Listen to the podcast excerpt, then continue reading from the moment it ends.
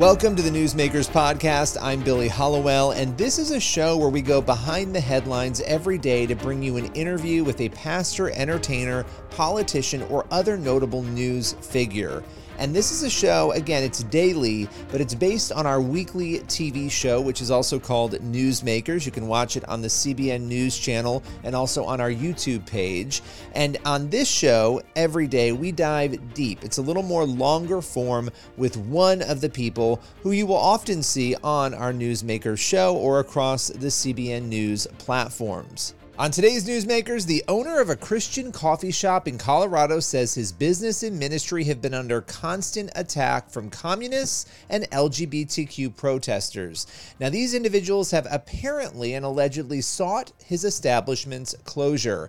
Jamie Sanchez, the founder of the Drip Cafe and Recycle God's Love, joins CBN News and newsmakers to talk all about what his organization has been facing. With no further ado, here is Jamie Sanchez. Jamie, you launched the Drip Cafe and you were with us a few months back talking about a really crazy situation surrounding the cafe uh, where the Denver communists and other groups, LGBTQ groups and individuals have been protesting your presence there in the community. But before we get into that and what's been going on on both the negative and the positive side of things, tell us a little bit about the Drip Cafe.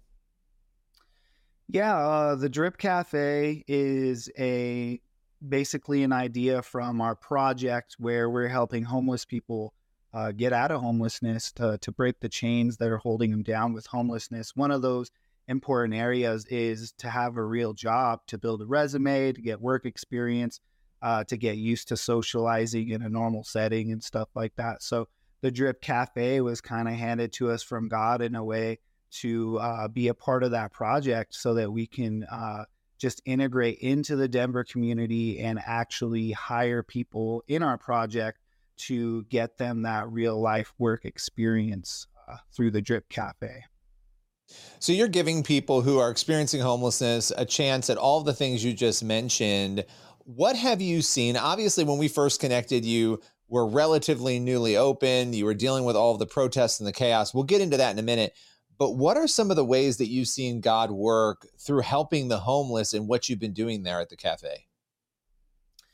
Yeah, uh, honestly, it has been wild, and God always surprises me in the the interesting ways that He brings blessings to people. Uh, but from the very basic things is we do have homeless people who just walk in the cafe, you know, needing a cup of water or something, and we are able to chat with them, get to know their name, hear their story, pray with them, bless them.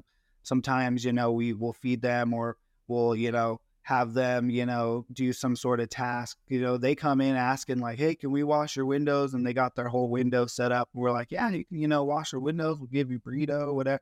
You know, just like just try to bless them. And so, in those simple ways, we're able to just bless people who walk in, right? And that's uh, not just the homeless people, but that's the community around that area on the Santa Fe Art District. Uh, just regular customers are coming in that are having hardships that we're able to pray with and bless and just kind of get to know their story. But in addition to that, there's since we've been getting so much a, uh, a negative attention on the Drip Cafe, it's been bringing also positive attention to people who see what we're doing with um, Project Revive is what it's called, where we're you know trying to help the homeless community get out of homelessness. So it, it's bringing support, um, which is really what is helping this project uh, become what we're envisioning uh, through this negative attention. Essentially, we're being able to bless the homeless community more now uh, with with that. So. Yeah, and you know it's interesting because the negative attention. Let's talk about that for a minute. You guys opened up, and you got this shop, and this is a business that is also serving the community. I mean, you are there to reach people to help people rebuild their lives. But there are groups of people and individuals who do not want you there. And the protests that had started that we talked about back in August when you were on the show, you know, this hasn't stopped. Usually a protest, you know, people kind of tucker out, they stop doing it at some point, they kind of move on. The protests continue. Tell us a little bit about What do the protests look like, and what is it that they're so upset about? Yeah, it is interesting. Uh, and I think that's why we can definitely um, identify that it's a spiritual warfare going on. Uh, because by now they should realize they're not affecting us the way that they thought they would. They their their goal is very clear. Uh, it's it's on their site. It's on their posters. They want to shut us down by you know, ruining as much business as possible so that we can't pay rent. That's their goal, right? So they want us out of there in that way. So they show up on their uh, protest day and they come with, you know, posters saying that we hate gay people, saying that we exploit homeless people, um, you know, making up all kinds of lies, saying I'm a mega church, you know, and like all this kinds of this these things that aren't even true and have no backing. Um, you know. how so, how often do they show up? Sorry to interrupt, but how often are they there protesting? Yeah, they come once a month now, still since the day we've opened in back in June 2023. They've come. They used to come uh, weekly, and then now they're just coming once a month. Um, and they show up and they protest during the busiest hour on the busiest day of the the month, essentially. And when they show up to protest, how many of them are there? And what does that protest look like? Is it yelling? Is it silent? I mean, just take us through those, you know, elements. Yeah, the the numbers vary. Um, they seem to be getting weaker, it seems, or maybe it's just too cold for them to be outside. I don't know. It's really cold over here in Denver right now, like getting towards the 10 degree area sometimes. So they, you know, could be anywhere from five, 10. There was 30 at one point. So it just really varies on how many people they can get riled up for that month. Uh, yeah, they sound they stand outside with a blowhorn and they're screaming.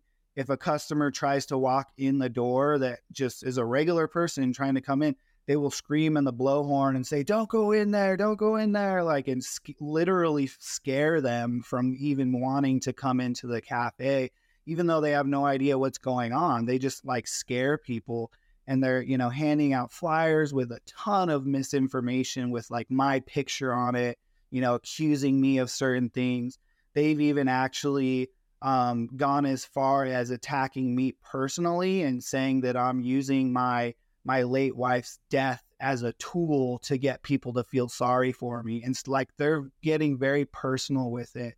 Um, and you know what is that? What what is okay so we have to stop there and address that because you you're a widower, right? You've you've lost your yeah. wife. Yeah. And that's obviously a very personal thing. And I've I've seen those critiques. I've seen those things that have been brought up as I've researched this story and looked at it. What is that like for you as a believer, as a human being, for that sort of thing to be brought into this conversation? Well, um, I would have to say I'm a liar if I was to say it didn't hurt at all. I mean, if anybody says anything about that kind of situation, it hurts a little bit. But for me, it's also a confirmation of how powerful my testimony is that Christ has given me through my life, that the enemy would try to pull that out and use it as a tool against me.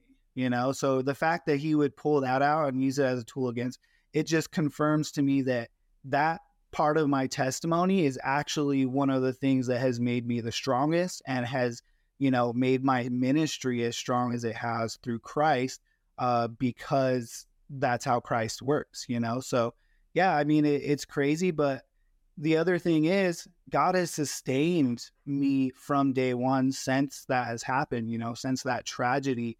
And i have two young daughters you know what i mean that were were here when she passed away. And actually, you know, great things happened in 2023 as well, where um, I actually just got engaged. So, so that's you know just a new part of of the story God is doing. You know, God just doesn't stop. But that's an that's the enemy trying to pluck at you know hurts in my life, and he can't win. You know, Jesus already won. So, so they're there you know, yelling at people, allegedly being grumpy, you know, not wanting people to come in. What what was it about Drip and about the cafe being there and about you and about all this in your view that created this need in their eyes to be protesting? Was there something specific they've pointed to? Um, you know, eh, your ideology, something you believe?